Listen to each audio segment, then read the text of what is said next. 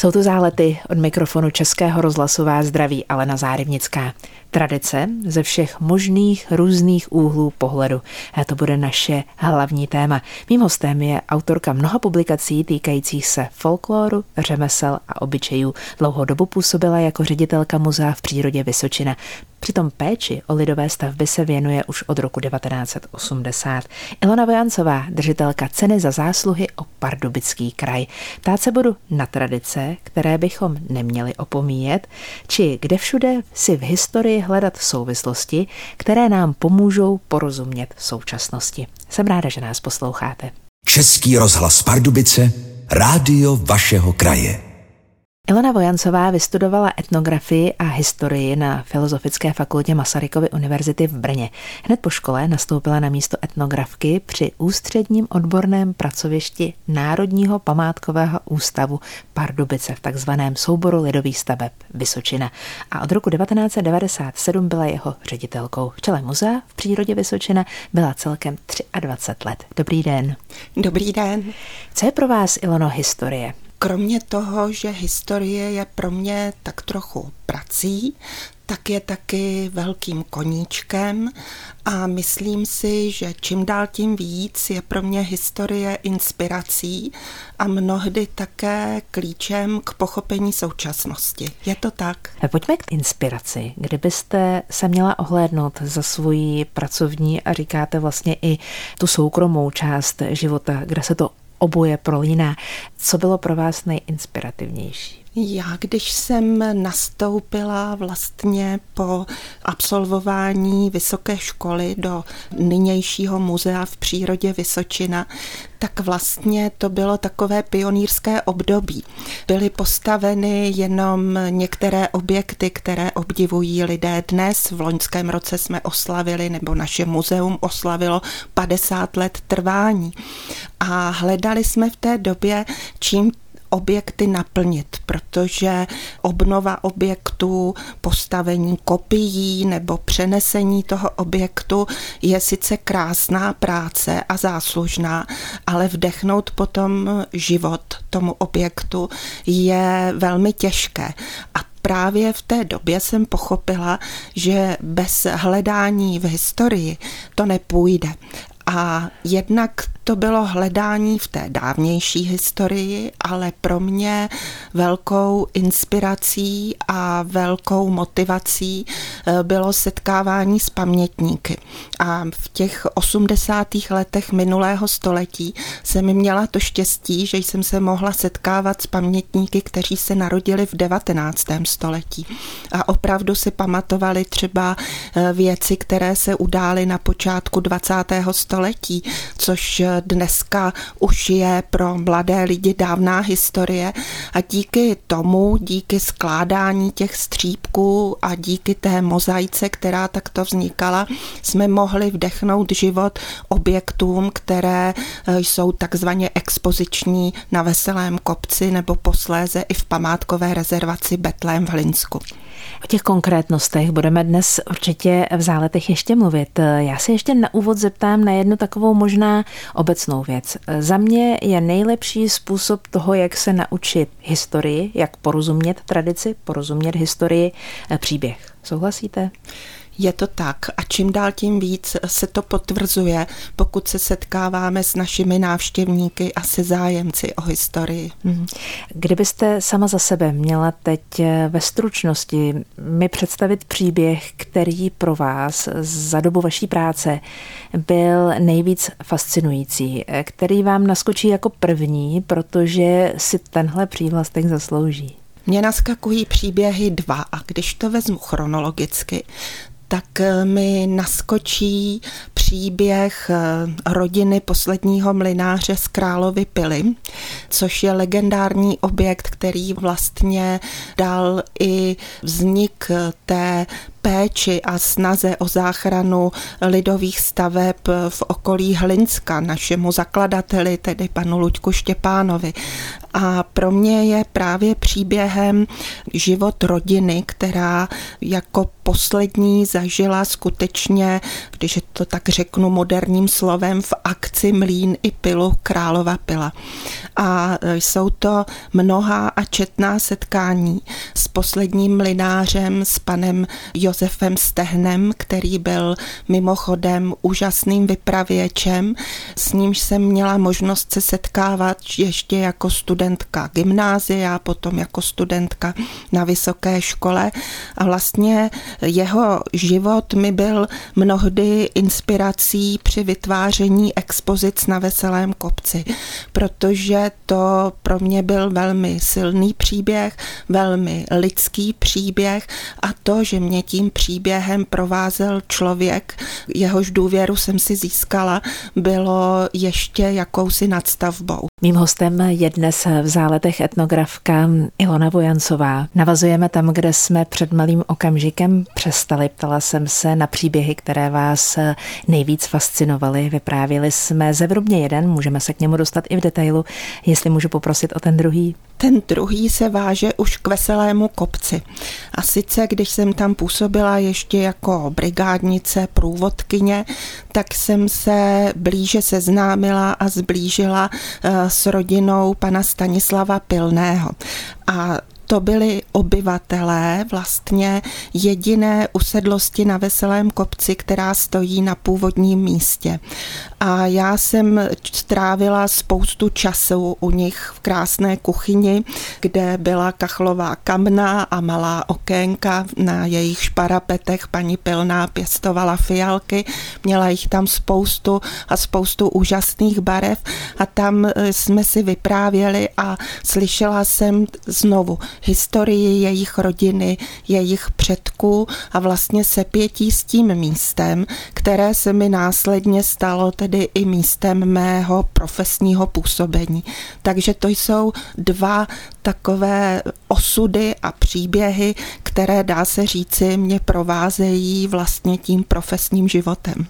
Pochopila-li jsem správně, některé stavby, které byly ohroženy zánikem ve svém původním místě, byly přeneseny do areálu na Veselém kopci. Ale eh, řekněte mi, jak se fyzicky taková stavba přenáší? Co všechno je potřeba udělat proto, aby na novém místě stálo to, co stálo na svém původním místě, kde by to prostě nepřežilo? Ono je zásadní, z jakého materiálu ten objekt je. Musím říci, že my máme štěstí, že většina objektů, které jsme přenášeli, jsou roubené. To znamená, že jsou složené z klád eh, stromů, z kmenů stromů. A to, co je potřeba udělat, tak především se musí ten objekt na původním místě důkladně zdokumentovat. Jednak tedy nakreslit, nafotit. Teď už pomáhají novější technologie, což je určité usnadnění musí se ty trámy očíslovat a zakreslit tedy do toho plánu podle těch čísel a potom tedy, když se rozeberou a přenesou na místo k nám do muzea, tak se musí to místo pečlivě vybrat. A to proto, aby co nejvíce odpovídalo tomu charakteru původního místa. To znamená, pokud ten dům stál ve svahu, tak musí stát zase ve svahu. Pokud na rovině, tak musí stát na rovině. To je poměrně náročné, ale potom už se ten dům podle té pečlivé dokumentace skládá dohromady. Našim návštěvníkům říkáme, že je to podobné, jako když si děti staví z lega ale pokud jsou nějaké prvky napadeny, degradovány, tak se musí nahradit přesnou kopií. Hmm. Četla jsem, že mezi první přenesené stavby patřila sušička lnu, pazderna z konce 18. století z Pasek u Všeradova. A jak vypadala? Vypadala tak, jak vypadá dnes na Veselém kopci, ale v momentě, když jsme ji přenášeli, tak samozřejmě byla poškozená hlavně střecha, ale byl to skutečně první drobný objekt, který se na Veselý kopec přenesl a dal vznik nynějšímu našemu muzeu.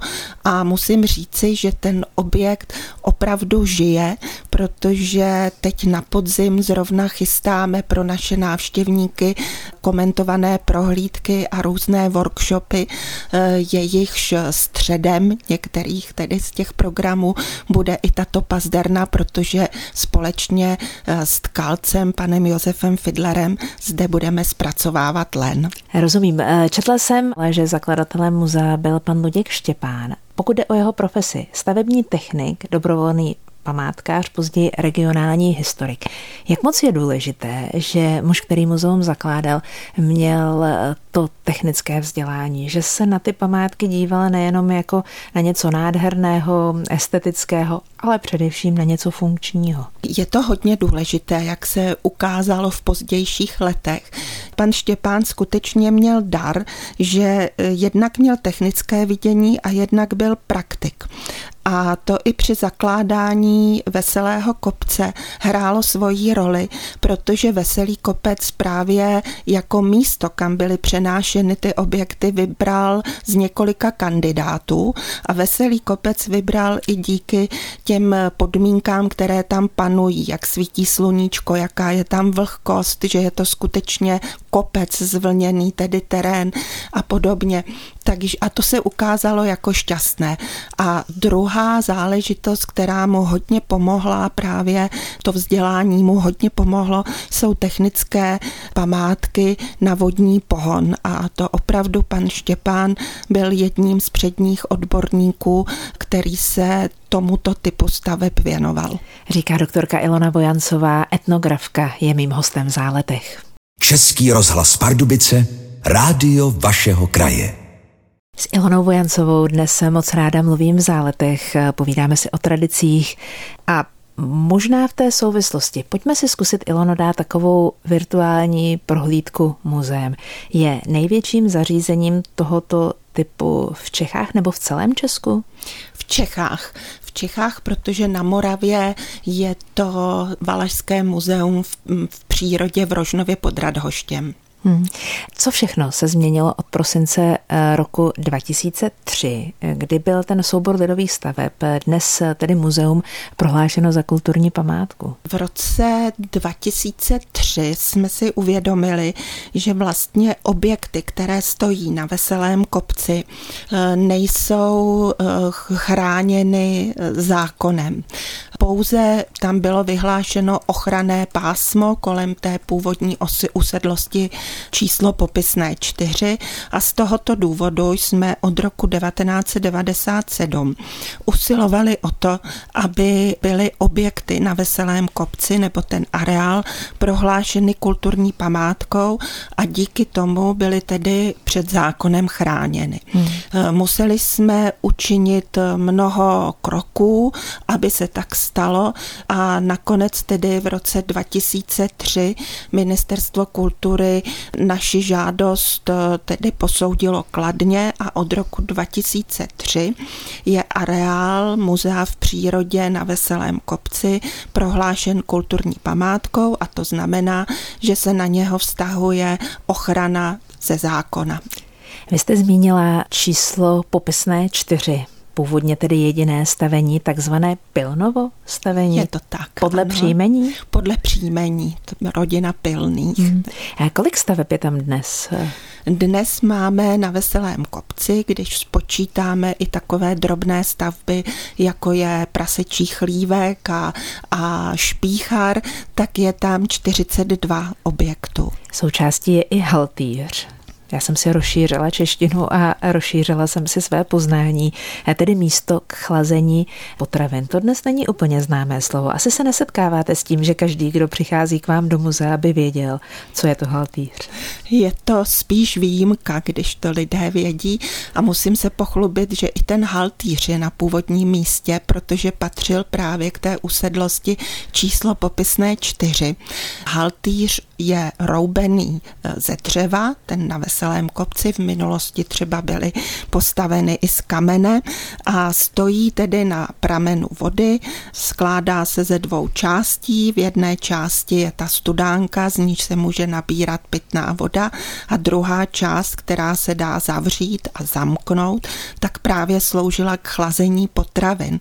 A já jsem v 70. letech zažila ještě ten haltýř funkční, protože paní Pilná tam dávala chladit mléko, máslo i ovoce a několikrát jsem do haltýře také paní Pilné pro ty potraviny šla, protože již třeba jí bolely nohy nebo se jí tam nechtělo jít, protože stojí kousek dál od té usedlosti, takže jsem ten haltýř skutečně zažila ještě v jeho slávě. To jsme Náznakem prošli Veselý kopec, teď vesnická památková rezervace Betlém, původně tedy vesnické stavby řemeslníků a továrních dělníků. Jaké továrny v kraji byly? Na Hlinecku se jednalo především o textilní továrny protože Hlinecko vlastně je součástí Českomoravské vrchoviny a to znamená, že jsou tam trochu nepříznivější podmínky pro zemědělství, ale právě pěstování lnu svědčí. A pěstování lnu tam bylo velmi rozšířené a samozřejmě i jeho zpracování. Nejdříve domácké, později tedy manufakturní a od poloviny 19. století již i tovární, protože tam vzniklo několik textilních továren. A ještě jedním dechem svobodné Hamry, vesnická památková zóna u řeky Chrudimky. Dokdy tamní Hamr fungoval? Hamr ve svobodných Hamrech eh, pracoval do roku 1952. Potom jeho kladivo utichlo a vlastně, když začala činnost muzea v přírodě na Veselém kopci, tak pan Štěpán pojal myšlenku, že by se obnovil i vodníkovací hamr ve svobodných hamrech, což se také stalo a dnes bohužel ne pravidelně, ale v určité dny mohou návštěvníci tuto památku navštívit. Mým hostem je dnes v záletech etnografka Ilona Vojancová. Bavili jsme se o tom, že důležité jsou příběhy a mě zajímá příběh tkalce Josefa Fidlera, který se zabýval ručně tkanými žinilkami, technologií, která byla kdysi vytvořena ve Francii, pokud jsem správně četla. Eh, je to znovu obnova mizející tradice a Josef Fidler, chápu správně, je dnes jediný v Česku a v celé střední Evropě, který se ručnímu tkaní žinelky věnuje? Ano, pan Josef Fidler, to je další příběh, který je spojený s naším muzeem a je to příběh eh, úžasný o velké vůli, o velkém přání a o tom, že se tedy sny mohou splnit, protože já, když jsem poznala pana Fidlera před několika lety, tak to byl nadšenec, který ovládal tkalcovské řemeslo a měl jeden velký sen a sice vzkřísit zapomenutou technologii výroby žinilkových textilií. Musím se přiznat, že jsem mu na začátku nevěřila, protože ta technologie vůbec není jednoduchá a vlastně nebyl nikdo, kdo by si pamatoval nebo kdo by dokázal tu technologii ukázat panu Fidlerovi. Takže pan Fidler ovšem díky své nezdolné vůli a díky tomu mistrovství, které se naučil, mistrovství tkalcovského řemesla, nakonec zvítězil a dnes skutečně v jeho tkalcovně na Betlémě mohou návštěvníci obdivovat tuto tradiční technologii a výsledky jeho práce. Nakonec obdivované i mnohými módními návrháři. Pan Fidler spolupracuje především s paní Beatou Rajskou, protože paní Rajská si uvědomila, že opravdu žinilka je poklad a že může doplnit její kolekce a ozvláštnit a že pokladem samotným je i pan Josef Fidler, protože ten tedy v roce 2016 získal eh, nositel tradice lidových řemysel České republiky a tyto tituly jsou udělovány vlastně podle metodiky organizace UNESCO a řečí UNESCO eh, řemeslníci, kteří se mohou pišnit tímto titulem, jsou žijící lidské poklady. Už jsme si maličko rozšiřovali slovník, nebo tedy aspoň já jsem si rozšiřovala slovník připomenutím toho, co znamená haltýř. Kdybychom měli vybrat ještě nějaké další eh, termíny, které byly součástí naší minulosti, naší tradice a pro vás jsou zcela běžné, protože se s nimi prostě ve svém muzeu každodenně potkáváte které by to byly? Co bychom si měli oživit, abychom znali naši tradici? Kdybych eh, se teď eh, virtuálně procházela po veselém kopci, tak bych eh, mohla říkat takové pojmy jako třeba žentour, kamnovec, měděnec, žejbro a další věci, které třeba souvisejí eh, s nějakými technologiemi nebo které souvisejí třeba s domácností a další věci, které třeba souvisely i se životem našich předků. Pokud má někdo překládat do cizího jazyku eh, třeba to, co vyprávějí naše, eh, naši průvodci, tak si myslím, že se zapotí. Rozumím. Ta slova, která jste použila. Pojďme alespoň některé vysvětlit. Eh, žejbro naši návštěvníci naleznou v prostorách Mlínice. Žejbro je vlastně taková pohyblivá část, které si návštěvníci všimnou, když tedy mlín mele a na něm se přetřásá mouka. Je to vlastně takové síto. Říkala jsem kamnovec to je docela důmyslné zařízení.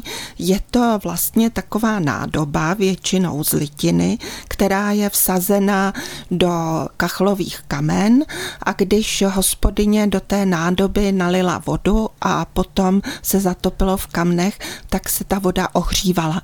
A hospodyně tak měla vždy teplou vodu na mytí, vaření a podobně. Krupník? Krupník, mm, to je vlastně takový mlín, by se dalo říci, který eh, vyrábí kroupy a to naši návštěvníci zase naleznou právě ve svobodných hamrech. Ilona Vojancová, etnografka, bývalá ředitelka Muzea v přírodě Vysočina, dnes vědecko-výzkumná pracovnice muzea. Posloucháte zálety. Český rozhlas Pardubice, rádio vašeho kraje. Etnografka Ilona Vojancová, posloucháte zálety. Poraďte nám prosím, jak správně muzeem procházet, jaké trasy byste doporučila, abychom viděli a to nejpodstatnější. Naše muzeum je také výjimečné tím, že se rozkládá ve dvou lokalitách. Jednak ta nejstarší část, tedy se nachází na Veselém kopci a Veselý kopec je součástí obce Vysočina. Veselý kopec návštěvníci návštěvníci naleznou mezi Trhovou kamenicí a Hlinskem v Pardubickém kraji. Z širšího pohledu je to tedy mezi Chrudimí a Žďárem nad Sázavou.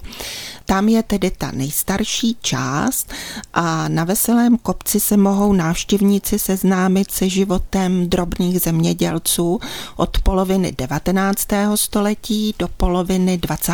století pokud dodrží prohlídkovou trasu, tak skutečně procházejí časem. Nejstarší expozici naleznou na začátku, ta se eh, nachází v usedlosti přenesené z lezníku u Poličky a tu nejmladší, datovanou do 50. let 20.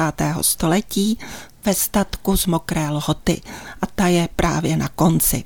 Pokud návštěvníci se chtějí dozvědět víc, mohou z Veselého kopce ujet necelých 10 kilometrů do Hlinska a tam se zastavit eh, v centru města, kde naleznou památkovou rezervaci Betlém. A Betlém je unikátní tím, že jsou v něm chráněny objekty na původním místě. Naleznou je vlastně na pravém břehu řeky Chrudímky a pod střechami eh, betlémských domků žili drobní řemeslníci a později tovární dělníci. Je něco, co byste si přáli ve sbírkách muzea ještě mít? Chybí nám předměty třeba denní potřeby k vybavení domácností, chybí nám třeba hračky, oděvní součástky a podobně. Hmm. A možná někoho tím inspirujeme, kdo nás teď poslouchá a třeba má něco, čehož hodnotu, díky tomu, že tu historii přesně nezná, si ani nedokáže představit a možná bude tak ochotný, že tu věc zkrátka nabídne aby sloužila příštím generacím pro pochopení té minulosti. Bylo by to ideální. Kolik návštěvníků přijde ročně a platí, že silnější je letní sezóna? Na Veselém kopci máme otevřeno od dubna do konce října a potom v rámci vánočních programů. Památková rezervace Betlém je otevřena celoročně. Opravdu platí, že nejsilnější je ta letní sezóna, to znamená od toho června do poloviny září nebo do konce srpna podle počasí a potom eh, také velmi vyhledávané jsou vánoční programy.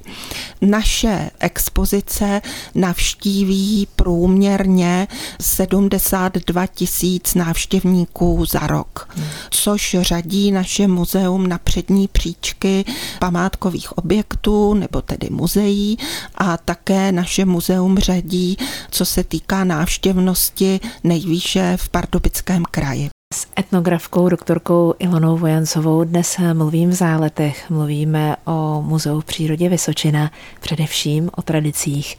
Na závěr řekněte mi, v čem jste světový, v čem nemáte na světě konkurenci tak já eh, budu trošičku neskromná. Buďte. Myslím si, myslím si, že naší obrovskou devízou je to přírodní prostředí, eh, v němž se objekty na Veselém kopci nacházejí. To je skutečně jedinečné a obdivované návštěvníky.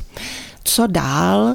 Dál si myslím, jsou to i objekty na Betlémě, protože opravdu takový urbanistický celek minimálně ve střední Evropě návštěvníci nenaleznou. A co dál? Možná bych mohla zmínit masopustní obchůzky, které vlastně naše muzeum nominovalo na zápis eh, na seznam reprezentativního nemateriálního kulturního dědictví organizace UNESCO. A ono se to povedlo. V roce 2010 byly masopustní obchůzky z Hlinecka prohlášeny tedy světovým kulturním dědictvím lidstva a na to má tedy naše muzeum podíl i na tom, že se snažíme, aby povědomí o významu masopustních obchůzek a o důležitosti jejich existence eh, si uvědomila široká veřejnost. A takových zápisů v tom nehmotném kulturním dědictví nemáme v Česku moc. Tuším, že jich je sedm, osm maximálně. Ano, a právě vlastně masopustní obchůzky se na ten seznam dostaly jako druhé po mužském solovém tanci Verbuňku, tak hned potom následovaly masopustní obchůzky z Hlinecka. O úplně poslední otázku jsme tradičně požádali počítač, prostě umělou inteligenci. A ptáme se tak, umělé inteligence, kdyby si byl rozhlasový moderátor, na co by se, zeptal etnografky muzea v přírodě eh, Vysočina Ilony Vojancové? A odpověď umělé inteligence na můj otázku zní, na závěr bych se vás rád zeptal, jak byste zhodnotila současný stav zachování lidové kultury na Vysočině. Myslím tím, zda se lidová kultura na Vysočině stále udržuje a zda je stále živá, nebo jestli se přeci jenom pomaličku vytrácí. Děkuji za otázku, která mě od umělé inteligence překvapila. Já musím říci, že jsem optimistkou, ale optimistkou, která staví na nějakém poznání. A musím s radostí říci, že se lidová kultura na Vysočině nebo z hlediska národopisných oblastí se jedná o české a moravské horácko nevytrácí. Proměňuje se, to ano, ale spousta věcí, která v minulosti provázela život našich předků provází život i nás, současníků. A s radostí musím říci, že eh, dnešní mladá a střední generace má zájem o lidové tradice, o to, aby nevymizely. Zajímá se o to, jak žili naši předci, zajímá se o tradiční řemesla, o nejrůznější třeba eh, způsoby přípravy jídel nebo hospodaření, ale právě i třeba o obyčeje, které provázely kalendářní rok v minulosti. A z toho pramení ten můj optimismus a věřím, že lidová kultura českého i morávského Horácka bude žít dál. Hmm. Za ten optimismus a za všechno, co pro nás, pro všechny, abychom rozuměli tomu, co je naší tradicí a naší minulostí, eh, děláte. Moc krát děkuju. Moc děkuji za pozvání, moc děkuji za krásné povídání, za krásnou atmosféru a budu se těšit, že se setkáme třeba u nás na Veselém kopci nebo na Betlémě v Hlinsku. Děkuji moc krát a nashledanou. Děkujeme moc, my vám a krásnou neděli přejeme vám všem. Tento pořad si můžete znovu poslechnout v našem audioarchivu na webu pardubice.rozhlas.cz.